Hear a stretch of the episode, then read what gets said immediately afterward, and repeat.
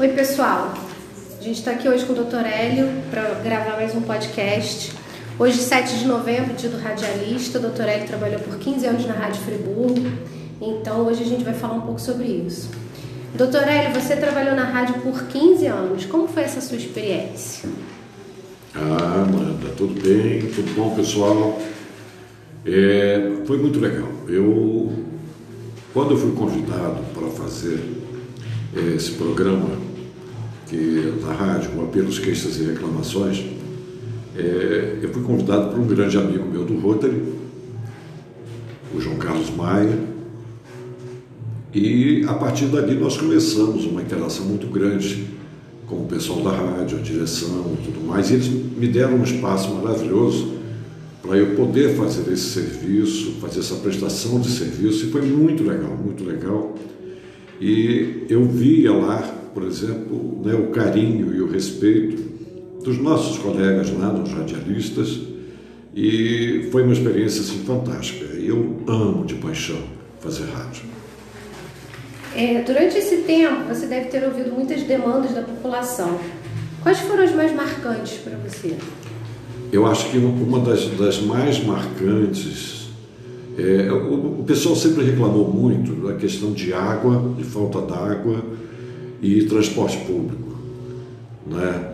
E, mas uma coisa sempre me chamou muito a atenção, é, o hospital maternidade. A maternidade, ela sempre me chamou muito a atenção, porque a maternidade ela é, na verdade, o local para onde todas as mulheres da nossa cidade e até de fora, de outras cidades, se socorrem na hora do parto, na hora de um pré-natal e tudo mais.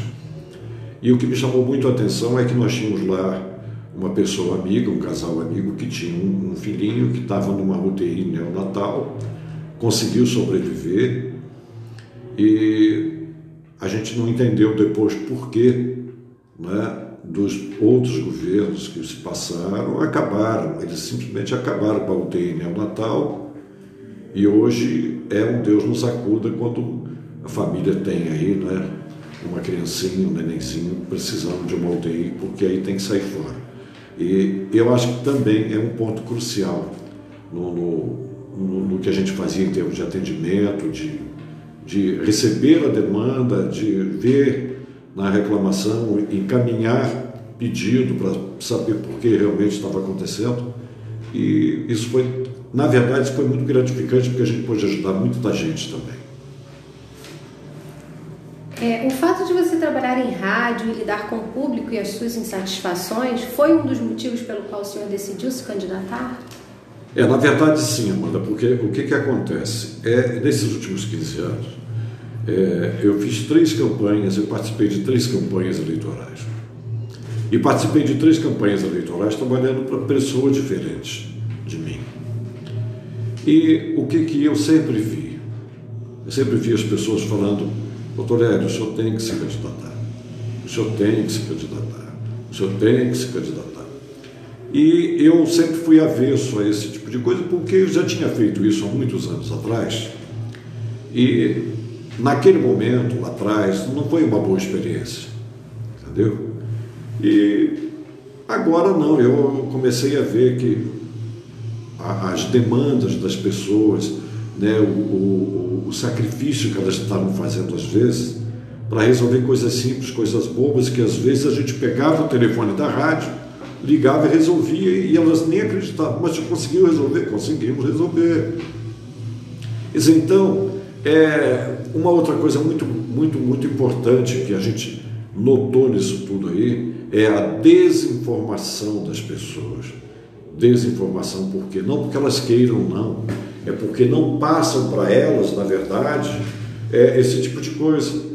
Entendeu? Então, eu falei, não, eu vou assumir essa bandeira, vou fazer isso, e espero, tomara a Deus, que eu, estando vereador, como eu sempre digo, eu não vou ser vereador, vou estar vereador, eu possa realmente é, elucidar muitas coisas que estão aí assim, sem uma resposta positiva, né? E é isso que eu quero fazer, se Deus quiser. Você acha que o seu trabalho como radialista pode contribuir para que o seu trabalho na Câmara seja mais eficaz e mais direcionado às demandas da população? Ah, com certeza, isso aí eu não tenho dúvida, porque veja só, Eu acho que cada vez que uma pessoa interage comigo na rádio, ela também vai poder fazer a mesma coisa na Câmara também. Mas o único diferencial é que eu acho que a participação do povo ela é mais ativa na rádio do que na Câmara. Você não vê muito, por exemplo, isso aí é uma outra coisa que eu quero chamar muita atenção, você não vê muita participação da população na Câmara, nas reuniões da Câmara. Então tem determinadas demandas do município, né? Tem leis que são votadas na Câmara, que a população que tem interesse em ver promulgada aquela lei deveria estar lá, e na maioria das vezes não está. Então a gente vê às vezes assim uma coisa meio desproporcional acontecendo, e eu acho que eu estando na Câmara e estando na rádio também, eu acho que uma coisa vai poder contrabalançar a outra. A sua campanha foi, de certa forma, pautada a partir das reclamações e sugestões enviadas a você através da rádio? Sim, com certeza, não tenho dúvida disso. Ah, eu acho que ah, ah, as queixas e os apelos, as, as reclamações eram, eram muitas. Aliás, sempre foram muitas, né? E, nesse sentido, eu acho que foi um, um grande alento para mim ter podido ajudar até um determinado ponto essas pessoas nas reclamações e nos apelos que elas faziam, e a partir daí me lançar candidato e esperar para ver, na verdade, né, o que a gente vai poder fazer. Mas eu acho que, de uma maneira geral, é, valeu a pena sim, eu acho que vai continuar valendo a pena, e eu posso até não ser vereador, não estar vereador nessa campanha, nessa eleição, mas eu tenho fé em Deus que eu vou chegar lá.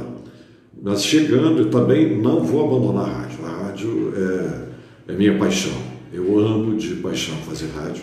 Espero continuar lá por muitos, muitos anos ainda. É isso. Encerramos por hoje. Obrigado, Obrigada, doutor. Obrigado a você também. Um abraço para todos.